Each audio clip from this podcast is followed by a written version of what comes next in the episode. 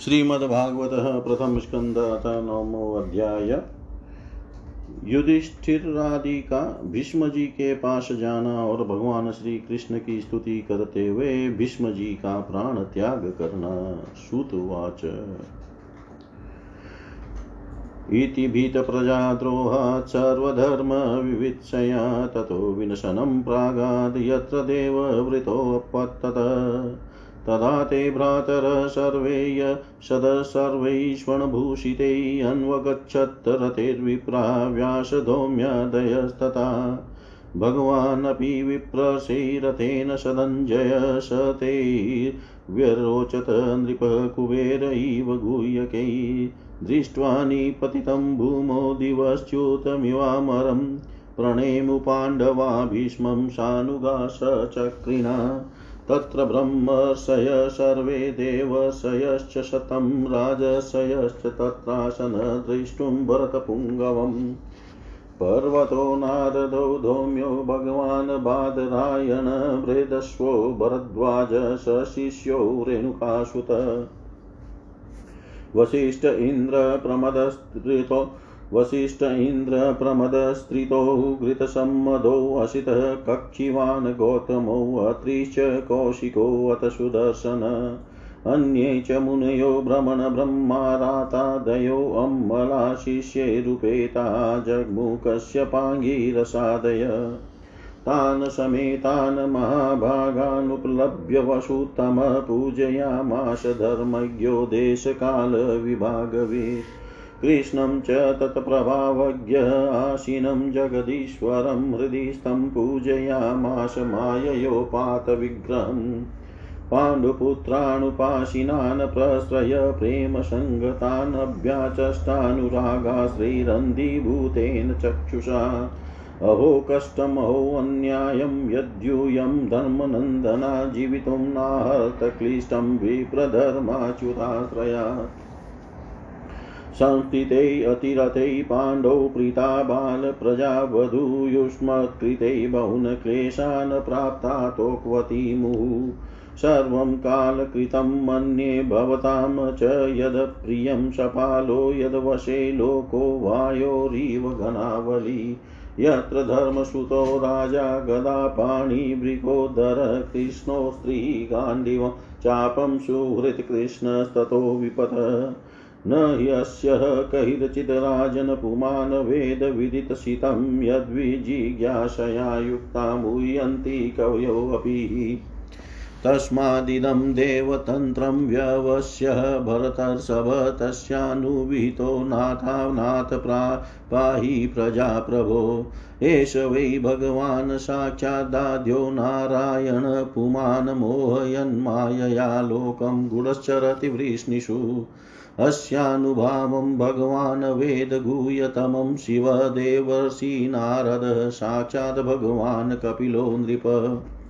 यं मन्यसे मातुलेयं प्रियं मित्रं सुहृत्तमम् अकरो सचिवं दूतं सोहादादत सारथिं। सर्वात्मनः समदृशो हि अद्वयस्यानहङ्कृते तत्कृतं मतिवैषम्य निरवध्यस्य न क्वचित्। तथाप्येकान्तभक्तेषु पश्य भू भूपानुकम्पितं यन्मे असंस्तत्यजत साक्षात् कृष्णो दर्शनमागत।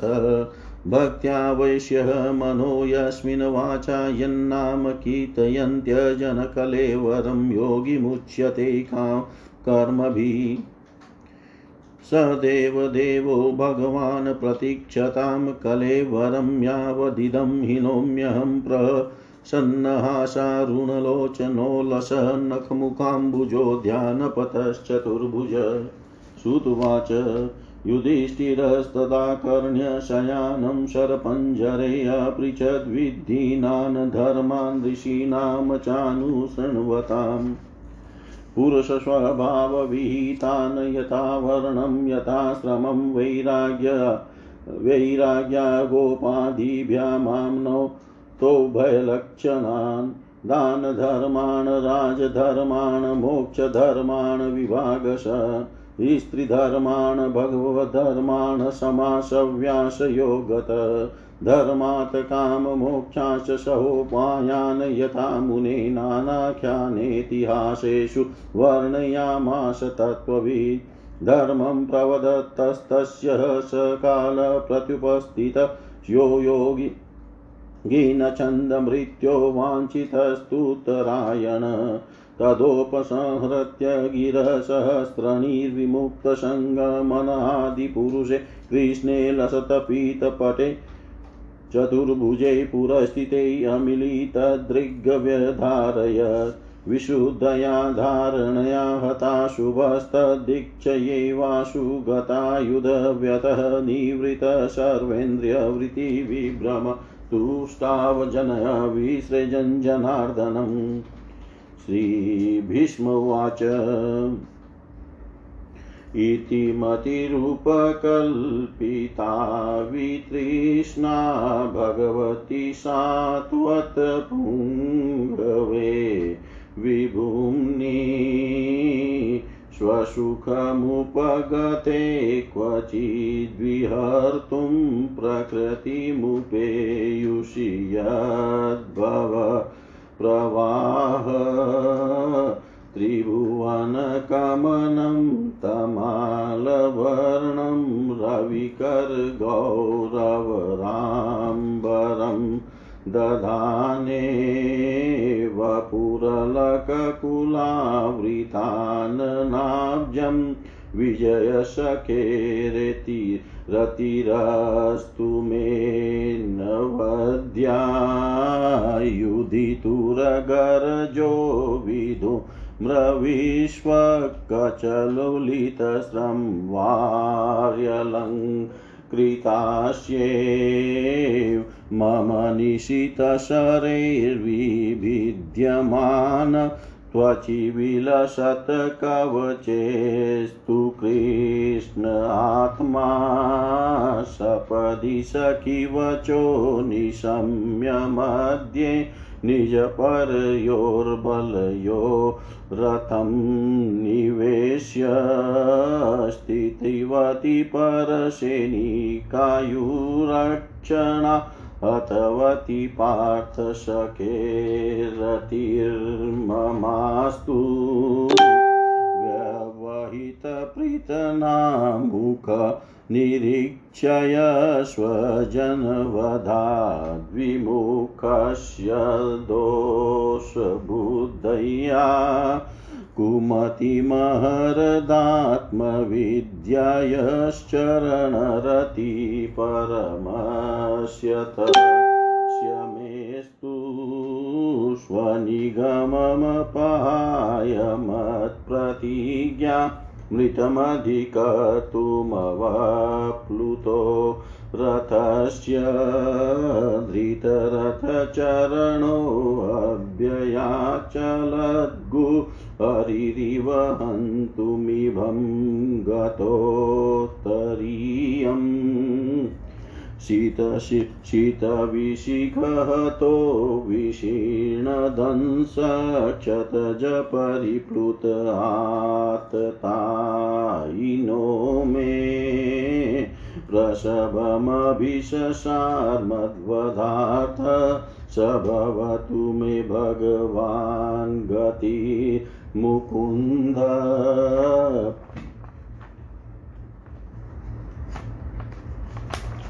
विजयरथकुटुम्ब आततोत्रै धृतहयरश्मिनि तत्प्रिये क्षणीये भगवतिरतिरस्तु ये मुमूर्षौर्यमिह निरीक्षय हता गता स्वरूपं ललितगतिविलास्वल्गुहास प्रणयनिरीक्षणकल्पितो रुमाना कृतमनुकृतवत्य उन्मदान्दा प्रकृतिमगन्किल्यस्य गोपवध्व मुनिगणनृपवर्यशङ्कुले अन्त सदसि युधिष्ठिरराजसूय येषाम्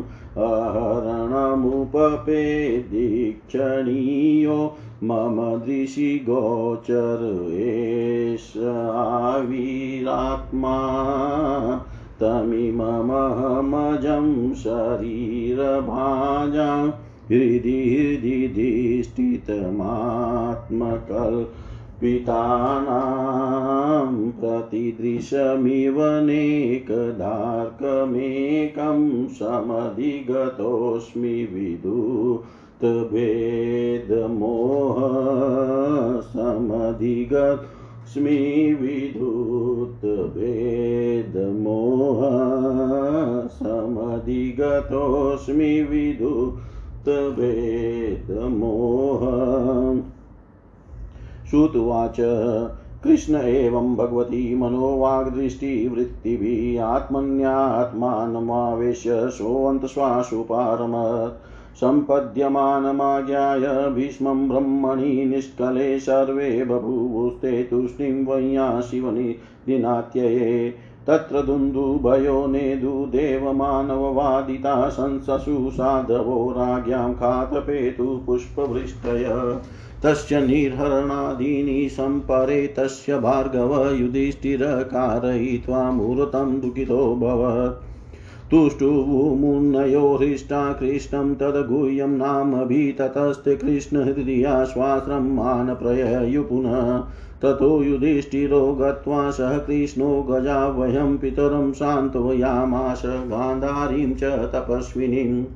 पित्रा चानुमतो राजा वासुदेवानुमोदितः चकार राज्यं धर्मेण पितृपेतामहं विभु।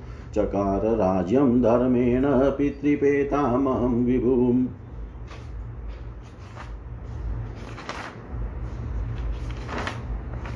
सूत जी कहते हैं, इस प्रकार राजा युधिष्ठिर प्रजाद्रोह से भयभीत हो गए। फिर सब धर्मों का ज्ञान प्राप्त करने की इच्छा से उन्होंने कुरुक्षेत्र की यात्रा की, जहाँ भीष्म पितामह सैया सरसैया पर पड़े हुए थे। सौनकादि ऋषियों, उस समय उन उन सब भाइयों ने स्वर्ण जटित रथों पर, जिनमें अच्छे अच्छे घोड़े जुते हुए थे, सवार होकर अपने भाई युधिष्ठिर का अनुगमन किया।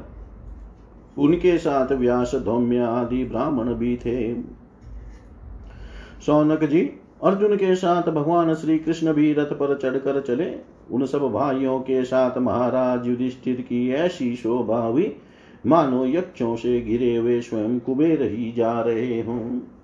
अपने अनुचरों और भगवान श्री कृष्ण के साथ वहाँ जाकर पांडवों ने देखा कि भीष्म पितामह स्वर्ग से गिरे हुए देवता के समान पृथ्वी पर पड़े हुए हैं। उन लोगों ने उन्हें प्रणाम किया। सौनक जी उसी समय भरतवंशियों के गौरव रूप भीष्म पितामह को देखने के लिए सभी ब्रह्मर्षि देवऋषि और राजर्षि वहाँ आए।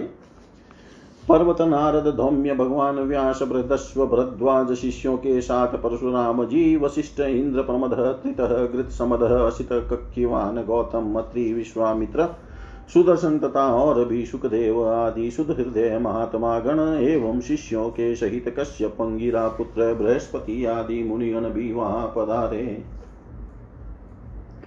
भीष्म पितामह धर्म को और देश काल के विभाग को कहा, किस समय क्या करना चाहिए, इस बात को जानते थे। उन्होंने उन बड़भागी ऋषियों को सम्मिलित हुआ देख कर उनका यथा योग्य सत्कार किया। वे भगवान श्री कृष्ण का प्रभाव भी जानते थे, अतः उन्होंने अपनी लीला से मनुष्य का वेश धारण करके वहाँ बैठे हुए तथा जगदीश्वर में, जगदीश्वर के रूप में, हृदय में विराजमान भगवान श्री कृष्ण की बाहर तथा भीतर दोनों जगह पूजा की। पांडव बड़े विनय और प्रेम के साथ भीष्म पितामह के पास बैठ गए। उन्हें देख कर भीष्म पितामह की आँखें प्रेम के आंसुओं से भर गई। उन्होंने उनसे कहा, धर्मपुत्रों हाय हाय, यह बड़े कष्ट और अन्याय की बात है कि तुम लोगों को ब्राह्मण धर्म और भगवान के आश्रित रहने पर भी इतने कष्ट के साथ जीना पड़ा, जिसके तुम कदापि योग्य नहीं थे। अतिरति पांडु की मृत्यु के समय तुम्हारी अवस्था बहुत छोटी थी। उन दिनों तुम लोगों के लिए कुंती रानी को और साथ साथ तुम्हें भी बार बार बहुत से कष्ट झेलने पड़े। जिस प्रकार बादल वायु के वश में रहते हैं, वैसे ही लोकपालों के सहित सारा संसार काल भगवान के अधीन है। मैं समझता हूँ कि तुम लोगों के जीवन में ये जो अप्रिय घटनाएँ घटित हुई है, वे सब उन्हीं की लीला है। नहीं तो जहाँ साक्षात धर्मपुत्र राजा युधिष्ठिर हो, गदाधारी भीमसेन हो, धनुर्धारी अर्जुन रक्षा का काम कर रहे हो गांडीव धनुष हो और स्वयं श्री कृष्ण सूर्य हो भला वहाँ भी विपत्ति की संभावना है। ये काल रूप श्री कृष्ण कब क्या करना चाहते हैं, इस बात को कभी कोई नहीं जानता। बड़े बड़े ज्ञानी भी से जानने की इच्छा करके मोहित हो जाते हैं। युधिष्ठिर संसार की ये सब घटनाएँ ईश्वर इच्छा के अधीन है। उसी का अनुसरण करके तुम इस अनाथ प्रजा का पालन करो, क्योंकि अब तुम ही इसके स्वामी और इसे पालन करने में समर्थ हो। ये श्री कृष्ण साक्षात भगवान है। ये सबके आदि कारण और परम पुरुष नारायण है। अपनी माया से लोगों को मोहित करते हुए ये यदुवंशियों में छिपकर लीला कर रहे हैं। इनका प्रभाव अत्यंत गुड एवं रहस्यमय है। युधिष्ठिर उसे भगवान शंकर, देवर्षि, नारद और स्वयं भगवान कपिल ही जानते हैं।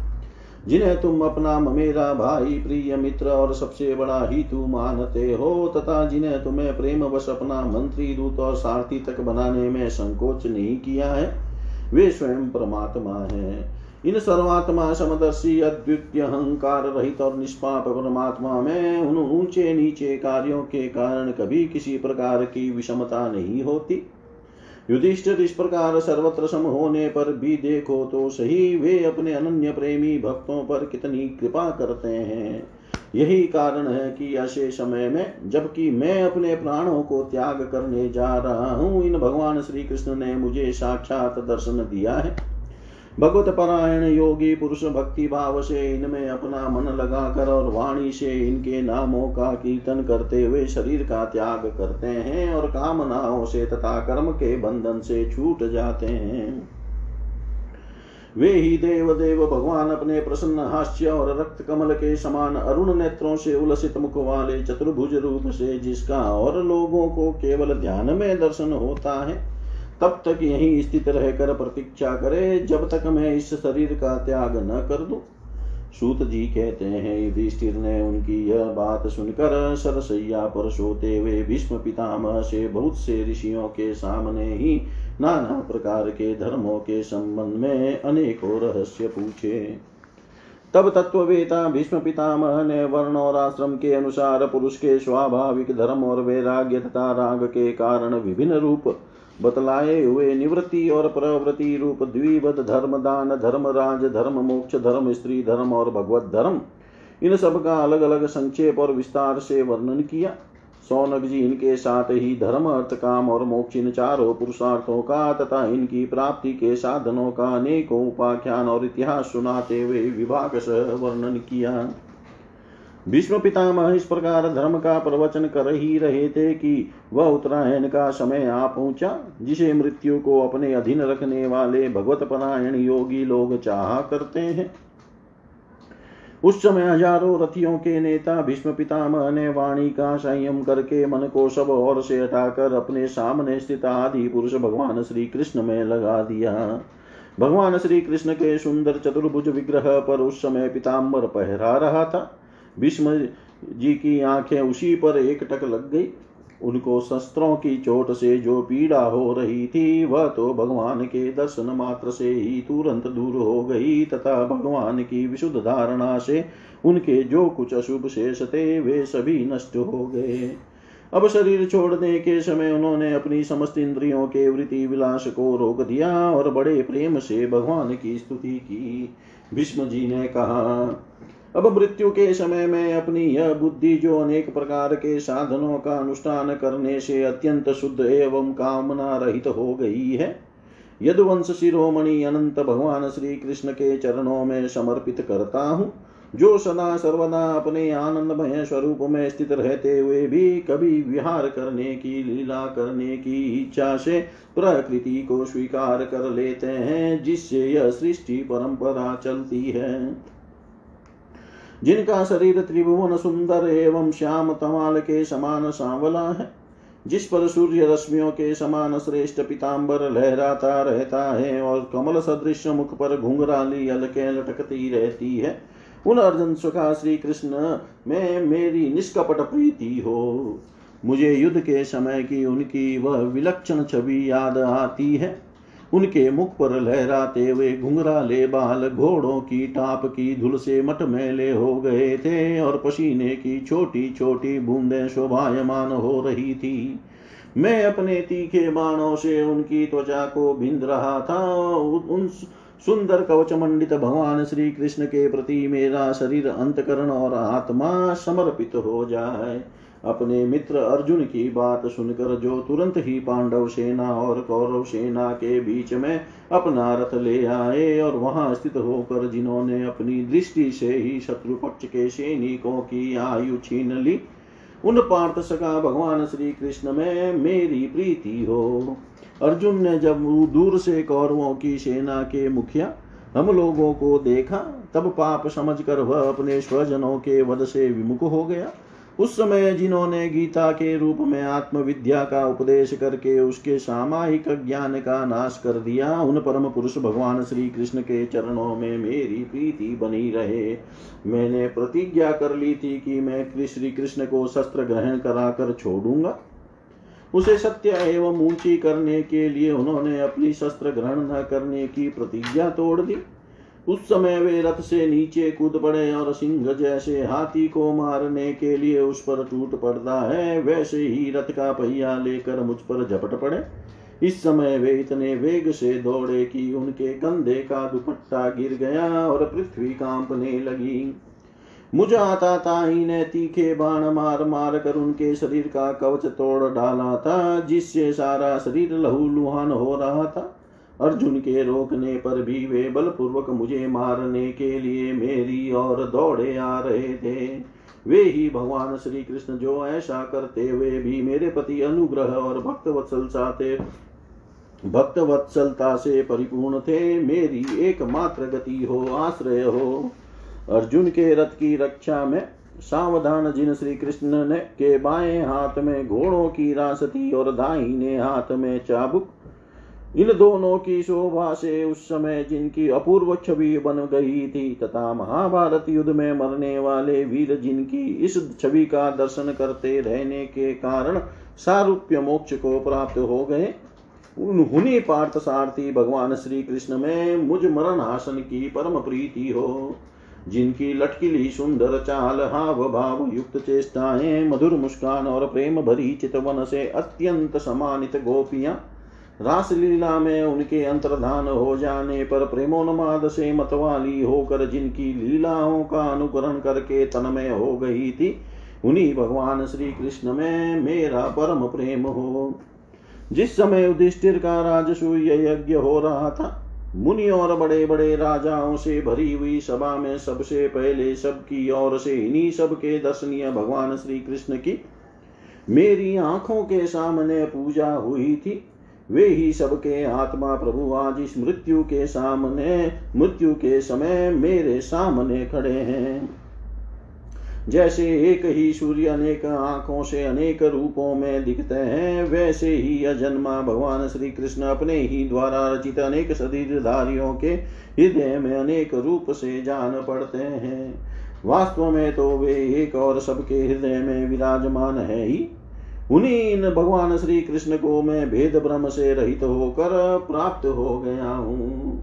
सूत जी कहते हैं, इस प्रकार भीष्म पितामह ने मनवाणी और दृष्टि की वृत्तियों से आत्मस्वरूप भगवान श्री कृष्ण में अपने आप को लीन कर दिया। उनके प्राण वही विलीन हो गए और वे शांत हो गए। उन्हें अनंत ब्रह्म में लीन जानकर सब लोग वैसे ही चुप हो गए, जैसे दिन के बीत जाने पर पक्षियों का कलर शांत हो जाता है। उस समय देवता और मनुष्य नगारे बजाने लगे, साधु स्वभाव के राजा उनकी प्रशंसा करने लगे और आकाश से पुष्पों की वर्षा होने लगी। सौनक जी युधिष्ठिर ने उनके मृत शरीर की अंत्येष्टि क्रिया कराई और कुछ समय के लिए वे शोक मग्न हो गए। उस समय मुनियों ने बड़े आनंद से भगवान श्री कृष्ण की उनके रहस्यमय नाम ले लेकर स्तुति की। इसके पश्चात अपने हृदयों को श्री कृष्णमय बनाकर वे अपने अपने आश्रमों को लौट गए। तदनंतर भगवान श्री कृष्ण के साथ युधिष्ठिर हस्तिनापुर चले आए और उन्होंने वहाँ अपने चाचा धृतराष्ट्र और तपस्विनी गांधारी को ढांढस बनाया फिर धृतराष्ट्र की आज्ञा और भगवान श्री कृष्ण की अनुमति से समर्थ राजा युधिष्ठिर अपने वंश परंपरागत साम्राज्य का धर्म पूर्वक शासन करने लगे। इति श्रीमद्भागवते महापुराणे पारमहंस्यां संहितायां प्रथमस्कन्धे युधिष्ठिर राज्यप्रलम्भो नाम नमोऽध्याय सर्वं श्रीशां सदाशिवार्पणम् अस्तु। ॐ विष्णवे नम, ॐ विष्णवे नम, ॐ विष्णवे नमः। श्रीमद्भागवत प्रथम स्कंद तद्वसमो अध्याय। श्री का द्वारका गमन। श्रीमद्भागवत प्रथम स्कंद दशमो अध्याय श्रीकृष्ण का द्वारका गमन शौनक उवाच हत्वा स्वरिक्तस्पृतः आततायिनो युधिष्ठिरो धर्मभृतां वरिष्ठ, सानुजे प्रत्यवरुदभोजन कथं प्रवृतः, किं कारसि तत्?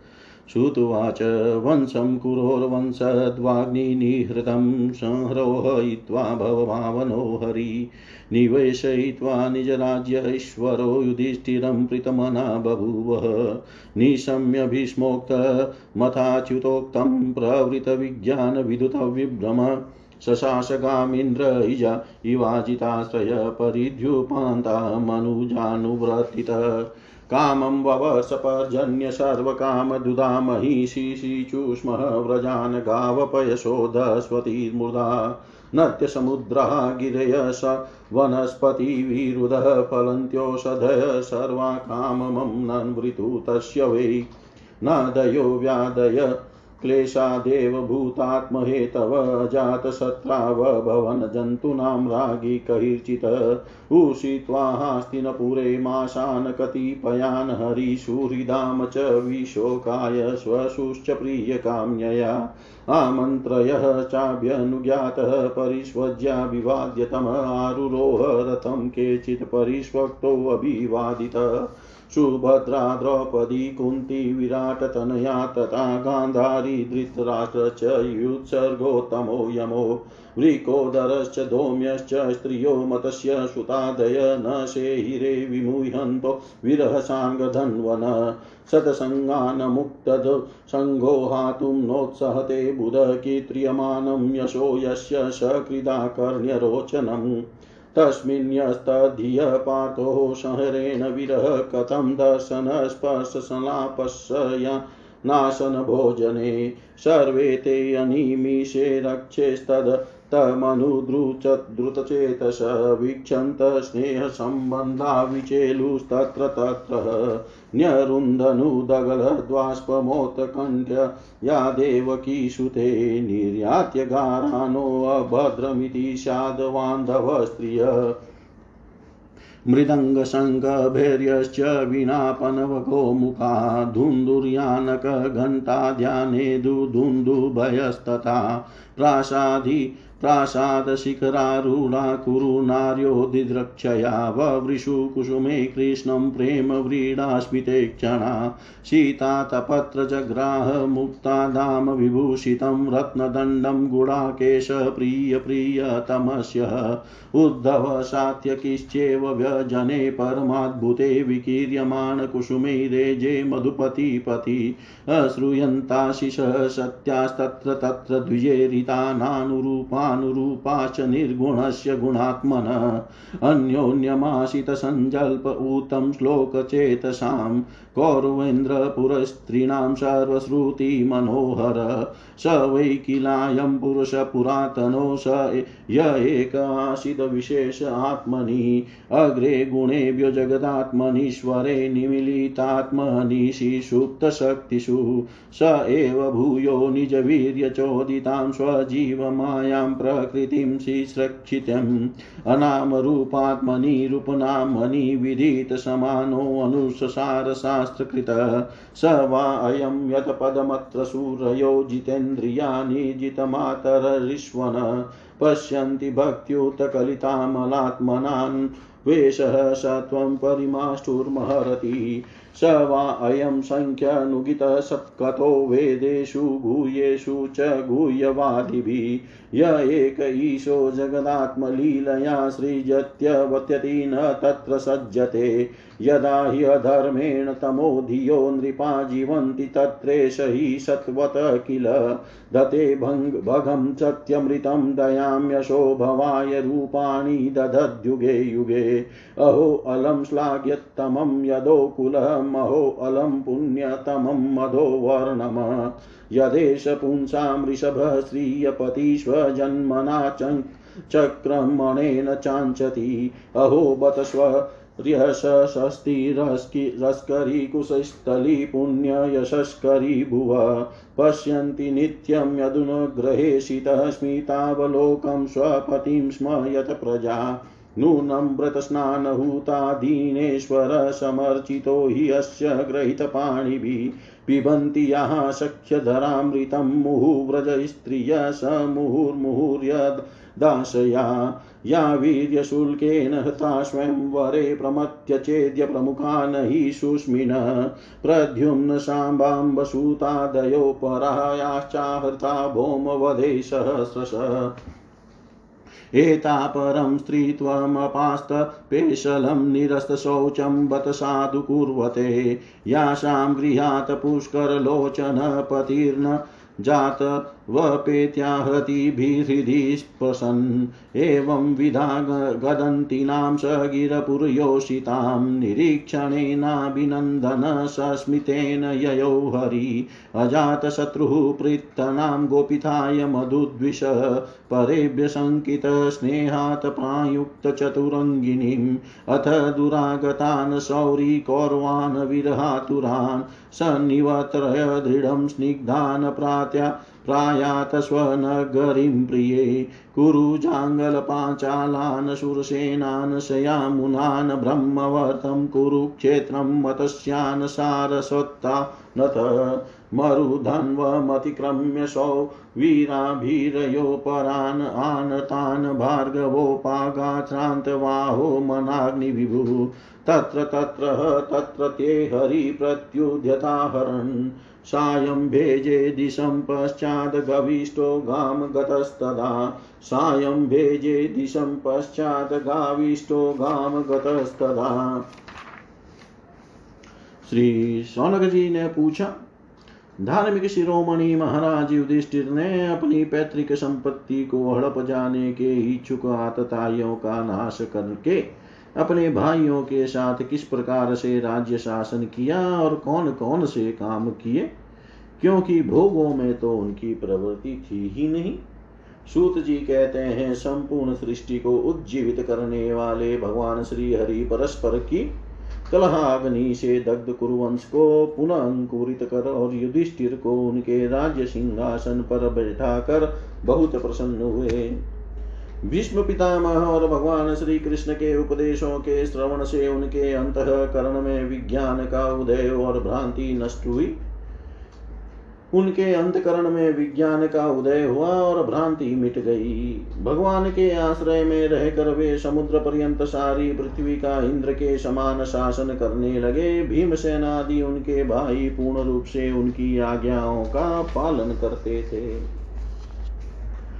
युधिष्ठिर के राज्य में आवश्यकता अनुसार यथेष्ट वर्षा होती थी। पृथ्वी में समस्त विष्ट वस्तुएँ पैदा होती थी। बड़े बड़े थान, थनों वाली बहुत सी गौएँ प्रसन्न रहकर गौशालाओं में दूध से सींचती रहती थी। नदियाँ, समुद्र, पर्वत, वनस्पति, लताएँ और औषधियाँ प्रत्येक ऋतु में यथेष्ट रूप से अपनी अपनी वस्तुएँ राजा को देती थी। अजात शत्रु महाराज युधिष्ठिर के राज्य में किसी प्राणी को कभी भी आदि व्याधि अथवा देविक, भौतिक और आत्मिक क्लेश नहीं होते थे। अपने बंधुओं का शोक मिटाने के लिए और अपनी बहिन सुभद्रा की प्रसन्नता के लिए भगवान श्री कृष्ण कई महीनों तक हस्तिनापुर में ही रहे। फिर जब उन्होंने राजा युधिष्ठिर से द्वारका जाने की अनुमति मांगी, तब राजा ने उन्हें अपने हृदय से लगाकर स्वीकृति दे दी।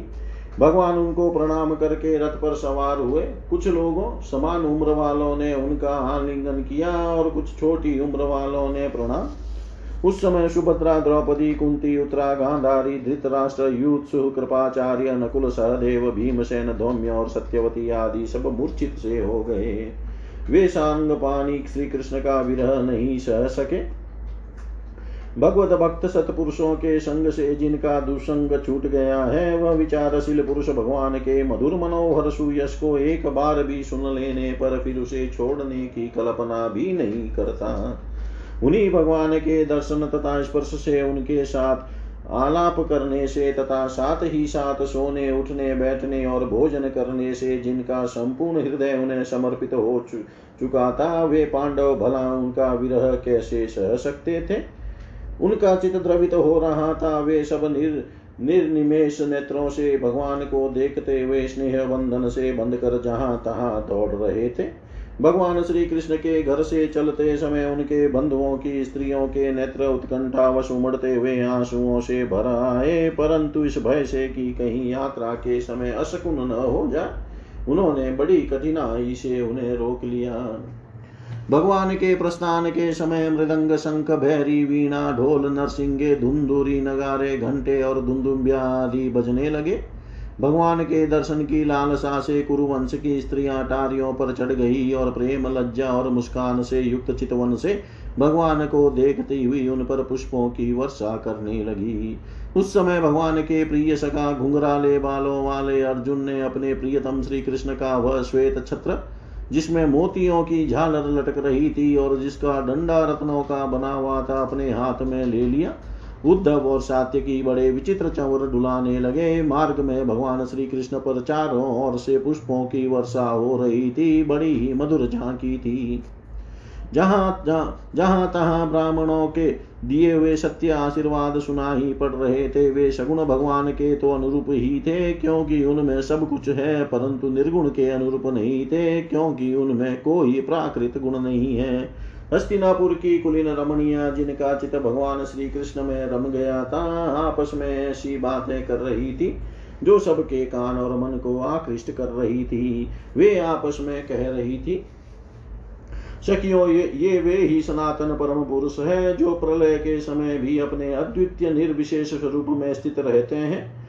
उस समय सृष्टि के मूल ये तीनों गुण भी नहीं रहते। जगदात्मा ईश्वर में जीव भी लीन हो जाते हैं और महतत्वादि समस्त शक्तियाँ अपने कारण अव्यक्त में सो जाती है। उन्होंने ही फिर अपने नाम रूप रहित स्वरूप में नाम रूप के निर्माण की इच्छा की तथा अपनी काल शक्ति से प्रेरित प्रकृति का, जो कि उनके अंशभूत जीवों का मोह जीवों को मोहित कर लेती है और सृष्टि की रचना में प्रवृत्त रहती है, अनुसरण किया और व्यवहार के लिए वेदादि शास्त्रों की रचना की।